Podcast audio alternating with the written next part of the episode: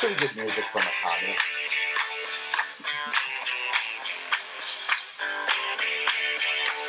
All right.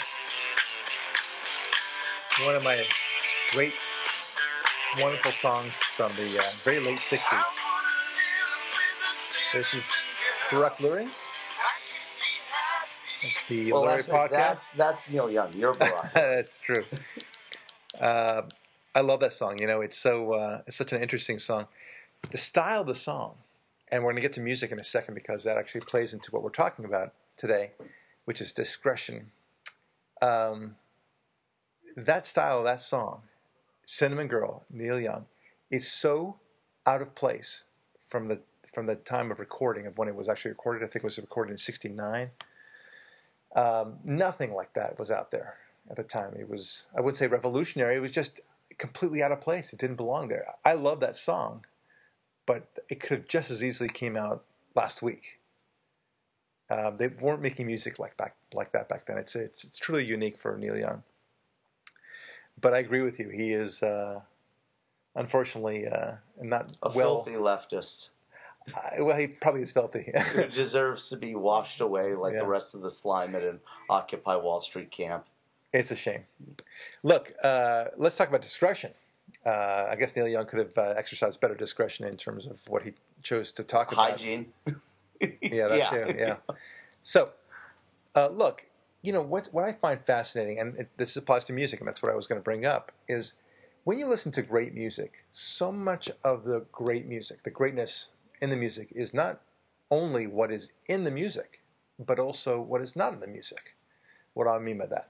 If you were to have a song that is just purely full of you know, uh, guitars all the time playing and, and drums all the time playing, everything playing all the time, you would it would just be cacophony, no matter how great or So I think a better way to put it is if an instrument, even just pick one instrument, Right.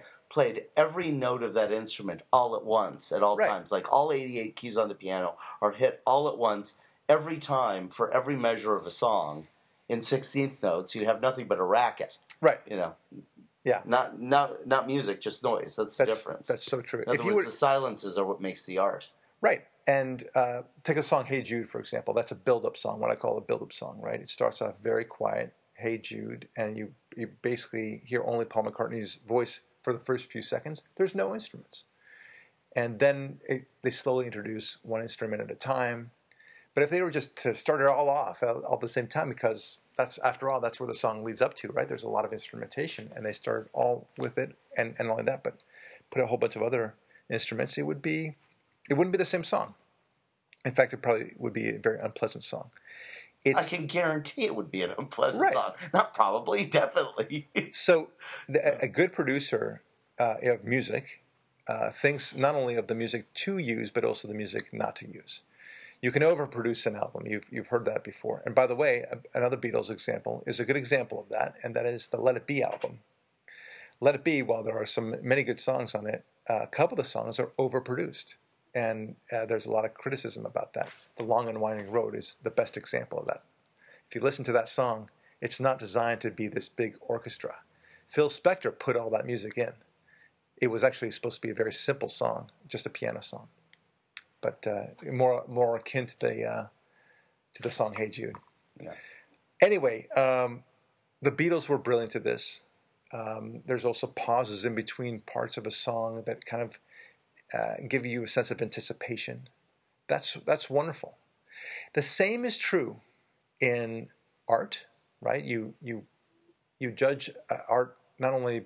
I mean, you if you put all the paint all over the place, you'd eventually get what a black or a brown colored canvas. But you choose not to put certain white there and a certain black there and green there, and all of a sudden you have a beautiful Matisse painting. It's again a discretion issue. Now, it's true in arguments too. When you're trying to be persuasive, um, you want to make sure to exercise your discretion about what you're going to say and what you're not going to say. So many of the times that we talk to uh, young associates, for example, when they're in court, they will make they, they feel the need to address every single argument that the other side says, and not only that, but every other imaginable argument. They think that's what it, what it means to be a good lawyer. They're wrong. It's not what you want to do. You want to really focus on the one, two, three major arguments. Focus on those. And because that's what the judge will be able to focus on. That's what the jury will be able to focus on. They don't they don't understand the case as well as you do, first of all. They don't care about the case as much as you do. They want to see it in very simple terms. And the person who presents it in simple terms will win. Um, he will win if the other side presents it in complicated terms. Now, the battle will be if both parties both are good attorneys and they both present it simply, their side simply, okay, then it's a question of evidence.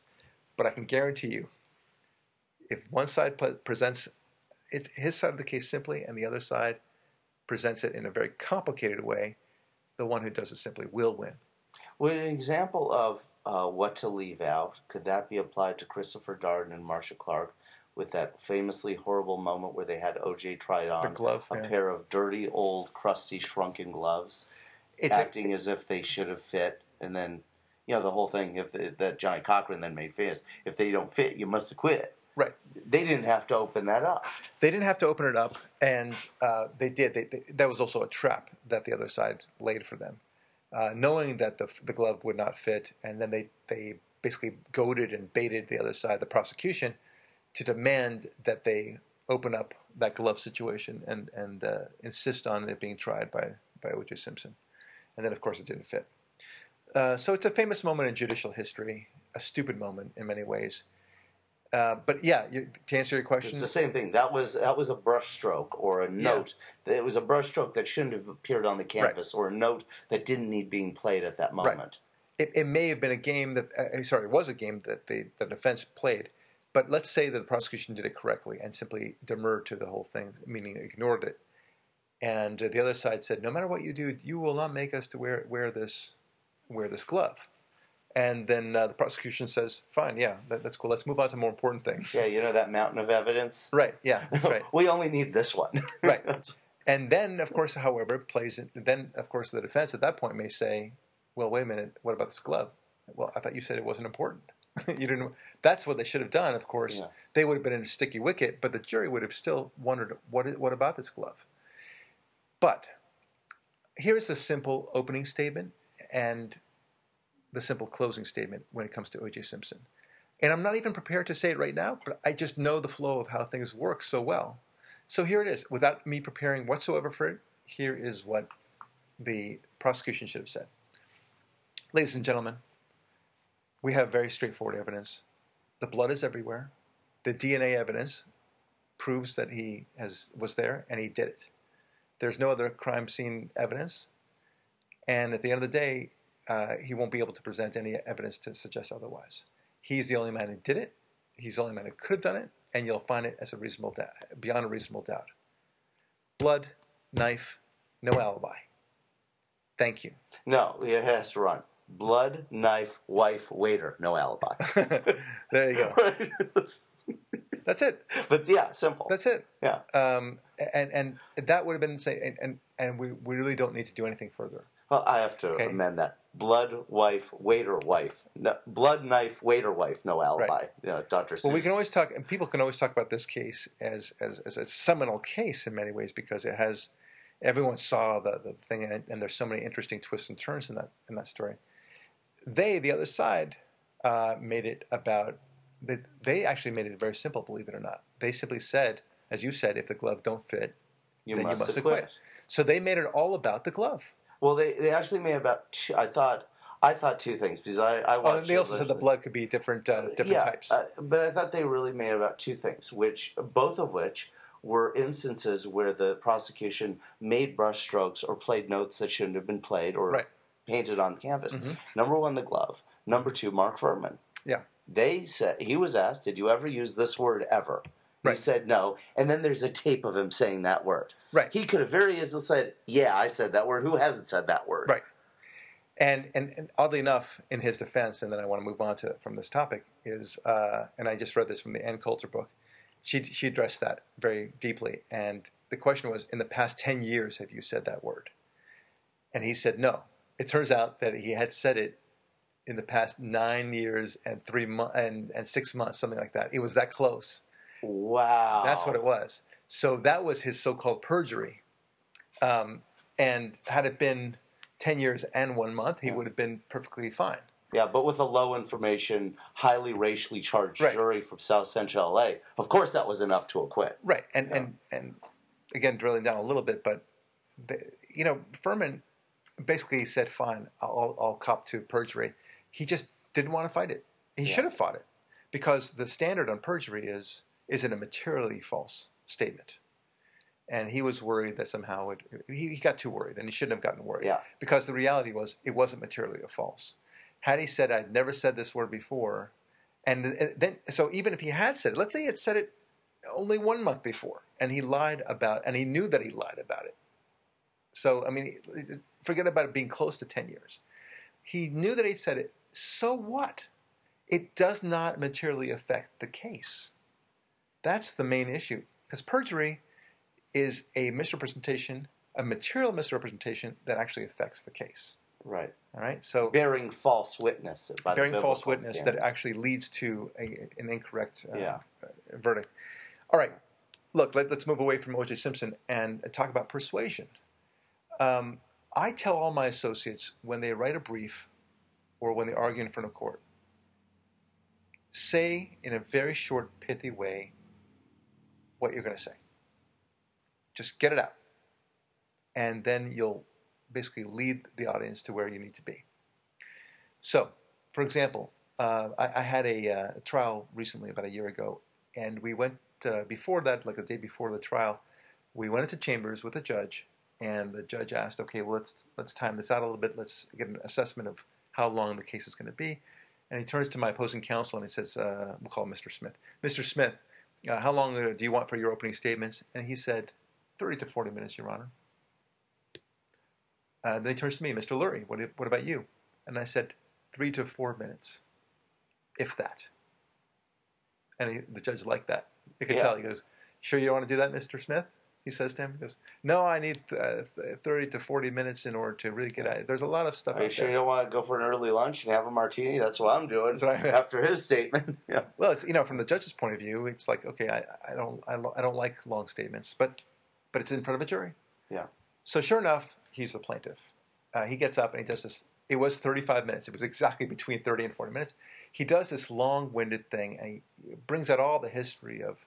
It's, it's it was a restaurant dispute. In the Uh, comedy world, we call it death. Was it death? it was death. He was all over the place. He kind of a lot of by the ways were said in the middle of that, you know. And going back to what I said previously, there was one thing that I forgot to mention that there was also this, and you have to understand that in the context of the time, that was not what was. There was no such thing as a cell phone. I mean, he would he would go It was on a bad on like. Tarantino movie with flashbacks and It was all over Jump the place. aheads, flashbacks, by the ways, parentheticals. And then he said, and then you know, I concluded by saying, "So I think you get the picture, ladies and gentlemen. This is what we will do, and we will show this, uh, and that, that uh, the, the, my client should pay a lot of money." Okay, I go up, and here, and, and I haven't said anything about the case yet. So here's, you're the jury now. Okay, I went up, and I said, "Ladies and gentlemen, the jury. This is a very simple case. His client is a brother of my two brother clients." He claims, after 20 years, that he should get a partnership interest in my client's restaurant. They don't have a single evidence, a piece of evidence, not a single email, a text, letter, anything for 20 years. He wants his piece only because now my clients have worked it up and made a lot of money out of it. We're done. There is no case. Thank you. And I sat down. My, I mean, words to that effect. It was it was Yeah. that short. I can tell you, it was Right. just that It's- short. It's more like 30 seconds. Yeah. Yeah. And that's why I said if, If that. that. Right, right? So I, I sit down, and my client's like thrilled. You could just see him was like Yeah. yes. And then my associate who heard me say it, she writes down on the note. She goes, "Perfect opening statement ever." It was like Yeah. perfect period Right. opening period statement ever. So I was hope I was happy, and I thought maybe I've just shot myself in the foot or something. But we go through the evidence at a trial, and each witness that we put up, we get on and get off, on off, no big deal, nothing. Yeah. And is there any evidence that you had that you actually complained about this, Mister Smith? Will they decide cases in your favor just because you're not boring? Uh, they No, assuming that there is evidence to support your case. Well, no. not that you're just throwing crap at the wall. Of course, no, Yeah. of course. You, you, if you f- present your case as though you know what you're talking about, it goes a long way. Let's put it that way. It's not 100%, but it goes a long, long way. Um, it, it, you make it sound obvious. Yeah. Now, I, I just made it sound obvious to you in the opening statement. And there was, the truth was, there was no email. There, I mean, it's a, to me, it's an open shut case, and it should be for them. You're going to hear a lot of, you know, at, at this point, um, ladies and gentlemen, I didn't even have to say this. He, his entire reliance was hoping that somehow the jury would think that there was something there. But there wasn't. There's not one single email, not one exhibit, not one witness will say any of these things. Okay, so that's it. And uh, they were, I, I mean, they had really no basis for their arguments. Okay, so we we end up winning on a, what's called a directed verdict. That's a motion in the middle of a case where the other side rests its case, and I, I simply get up and say, Your Honor, they don't have any case. And we won on the directed verdict, except for one cause of action, which still was lingering. We settled that one for a pittance. The jury was excused and thanked for their service. We, we go out in the hallway and we poll the jury. Polling the jury just means, you know, tell me what you think. Yeah. And they all said to me, Mr. Lurie, once you were done with the opening statement, we had already decided the case. Yeah. That was music to my ears. I realized that uh, the power of being, of respecting your audience, making a clear vision for them, and, uh, and, and making it easy for them. That's all. Do you now try when you have other cases to replicate that kind of clarity in the opening statements? Yes. Oh, absolutely. Not only when I do it on an oral basis, but when I do it in, in written form. Um, many times my associates here, and I've got fantastic associates, but once in a blue moon, they'll present me with a motion or an opposition to a motion, whatever piece of writing that they have. And it's very well written, it's uh, laid out in a nice way, and it doesn't have an introduction. When I, and I send it back and I say, Give me an introduction. You know, I want an introduction. And that's got to be the best part of it. The best. Um, let me get, let me give you an example of a, of a good motion, a good introduction. Um, uh, let's say we represent the defendant, and we're seeking to get rid of this case by way of what we call summary judgment.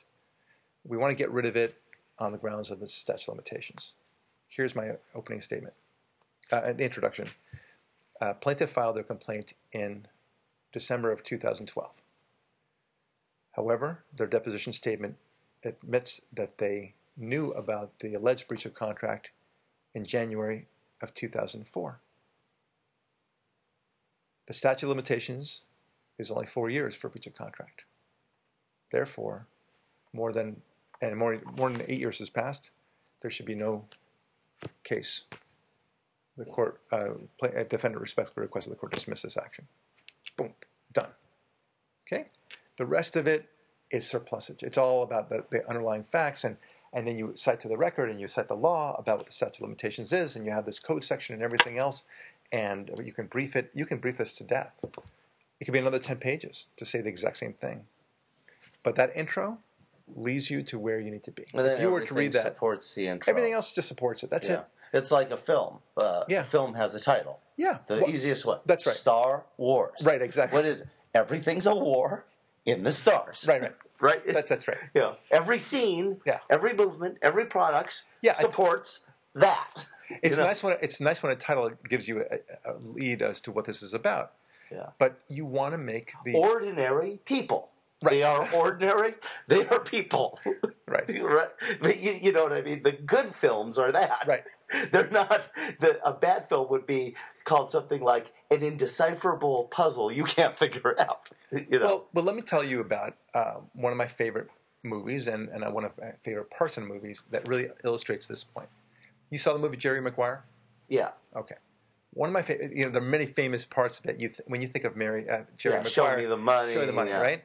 And you think of uh, uh, a lot of the other things associated. One of the uh, toward the end, you think of uh, you had me at hello, right? Here's Tom Cruise. He, he realizes that he really wants to be with his wife.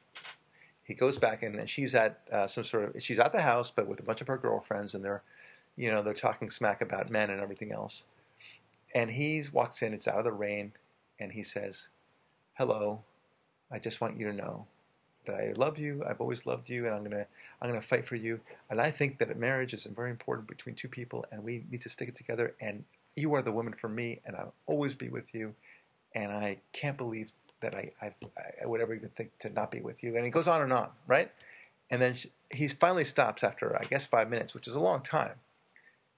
And she and he finally stops. She walks over to him, kisses him, and, and she says, "You had me at hello," right? That's what I'm talking about. Yeah, you didn't have to do any of the other stuff. Yeah, that was, hello was good enough. That enough. was just gravy. Yeah, he knew she knew that just by being there and saying hello, that that's what he wanted. yeah, And the same sort of thing is true with the intro to a to a yeah. You want the jury, like they said when you pulled them. You had us at the opening statement. Exactly. You won the case right there. there you go, and you're you're doing them a favor. You're you're telling them what they need to think. And I'm not, not talking about hypnotizing. You need to respect the the the, uh, the jury, uh, but don't make them work. Why? Why would you make well, them work? in a jury, you have to tell them a story, and that's what the storyteller does. You know, when I read a book, the author is telling me what to think, Right. essentially, to understand the story. So, because if I don't know what they want me to think, then how can I follow the story? Well, it's the same thing. You're not mind controlling the jury. You're Right. Well, one of the great reasons to think to Yeah. explain this. Right. Good persuasive writing does just that. And Wall Street Journal editorial page, for example, is great. Almost all of them have that in common. They start off by telling you, here is what the problem is, and here's and and the rest of my article is going to explain and back up what I just said. Boom, done. Um, now, we talked about discretion before. This is all about discretion, right? And w- when you write that intro, you need to parse down everything you want to say in three, four, five lines. It's hard, but you got to do it. And you got to decide what not to include just as much as what you should include. And that's hard, hard, hard. I love this business, uh, and, but it's also about respect. Look, another example of this, and it's not just persuasive writing, it's not just in music, it's not just in art, it's in business too. One of the best examples I can give you is Apple's Macintosh. I remember when the Mac came out. I was in college, uh, and I bought one of the first Macs. I don't know if I bought the very first generation, but like six months later, the second generation. And I remember what I loved about it. You know what it was? No, well, It wasn't the speed of the processor or anything else like that. I didn't care about that. I loved that I could buy this and I could put it on my desk and I could start work. working on it. yeah, That I could start working on it right away, right away. without having to read a, a friggin' manual. Or load software, or Yes. figure out how this works. You point, you click, it works. right. Magic. And that was the magic. Yeah. That's what made it so appealing. It brought, it, it, it made sense of the computer age for Joes like me, regular Joes. And I am a regular Joe when it comes to computers. And by the way, their their intro to you, their thirty second intro, the 1984 ad, which says, "On this day, will it'll prove that 1984 will not be like 1984. In other Right. words, you will be free from the groupthink that makes you a slave to the computer processing right, engineer propeller hair Right. world. You can just use this thing. right. You can use it. It just you too can use it. Yeah, you too. And uh, it was a, it was very simple, Yeah, very simple, not Interesting. but- interesting how you were saying uh, about respecting the audience or the jury.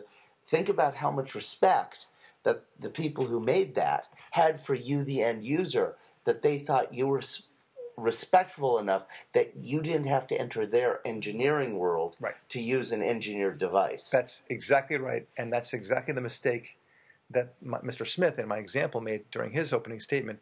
He expected them to figure out exactly what he meant and, and, and to p- put all these pieces together for him, and I, he wasn't doing his homework. You Yeah. need to you need to congeal it down, just like Macintosh did or Apple did, and say, how do we make it so that people can use this thing and will want to use this thing and are excited about this thing? yeah. uh, and, and and they succeeded uh, beyond anybody's imagination. Uh, and now Apple is, I think, the, the most successful company in history, or has certainly the most money in history. It clearly is, yes. Yeah. So uh, that's, Oh, that's the way to and, and to show you how far this has come in in that area, how much respect uh, at the at the uh, gym where I work out. They have a, a, a an area for the uh, kids club, you know, where they take care of kids. Right. And my kids are addicted to iPads and Right. iPhones. You know, they see even my one year old, she just goes crazy for them.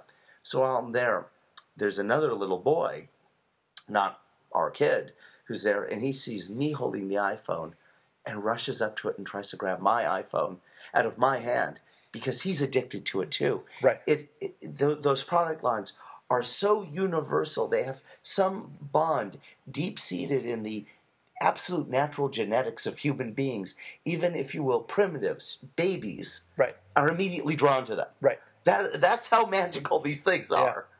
Yeah, you can There's no it. product in history that that requires like stuff like that that attracts children to use it. You know, do you see children rushing to an oil well to operate it or a, a jet plane? Right, No, an iPhone, yes. And not only that, but but you can do it with only your thumb. You can literally hold it on the back of your palm, and, and then with your thumb, type an email, uh, play Angry Birds, whatever it might be that, that suits your fancy. Play music, of course.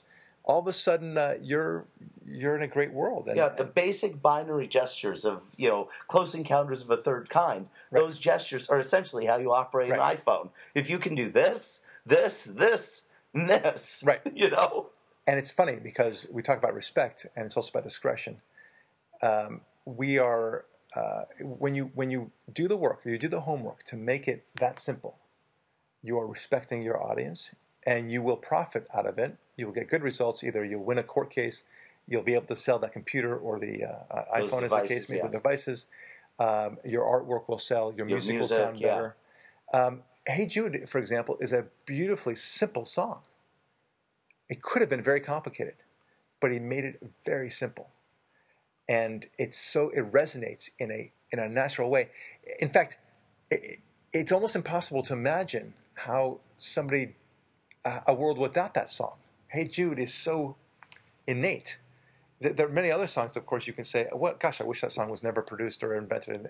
Not only because it sounds horrible, but just it doesn't belong in, in our mainstream. But "Hey Jude" is so natural that you would, you, it's part of our parlance already.